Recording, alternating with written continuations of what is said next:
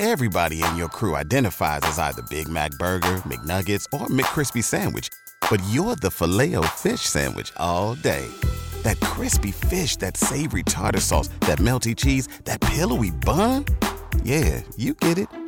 Every time. And if you love the Filet-O-Fish, right now you can catch two of the classics you love for just $6. Limited time only. Price and participation may vary. Cannot be combined with any other offer. Single item at regular price. Ba da ba ba ba.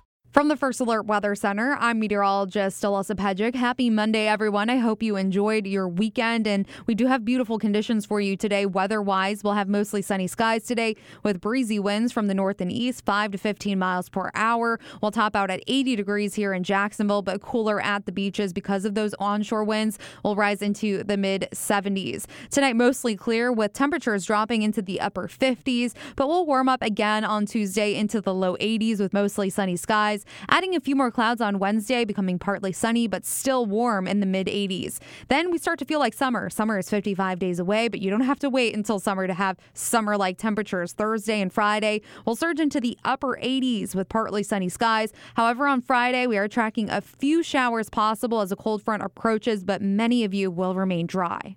So, overall, I have to say it's going to be really nice the next five days with either mostly sunny to partly sunny skies. And of course, I try to give you guys something to look out for. The full moon is tonight. It's officially full at 11:31 p.m. And if you don't know already, the full moon for April is called the pink moon. The reason why is because it's named after phlox, the pink flowers that bloom in the spring. It's also a super moon, and a super moon is a full moon closely coinciding with perigee, the moon's closest point to Earth in monthly orbit. So, overall, what this means is that the moon will appear brighter and larger tonight. This is actually one of two supermoons that we're going to be having for the year 2021. The next one is May 26th, and that one is the super flower moon. And that'll do it. I hope you guys enjoy much of this week. Get outside, maybe go to the beach, take a walk, enjoy the sunshine and dry conditions. I'm Action News Jax, meteorologist Alyssa Pedrick for 104.5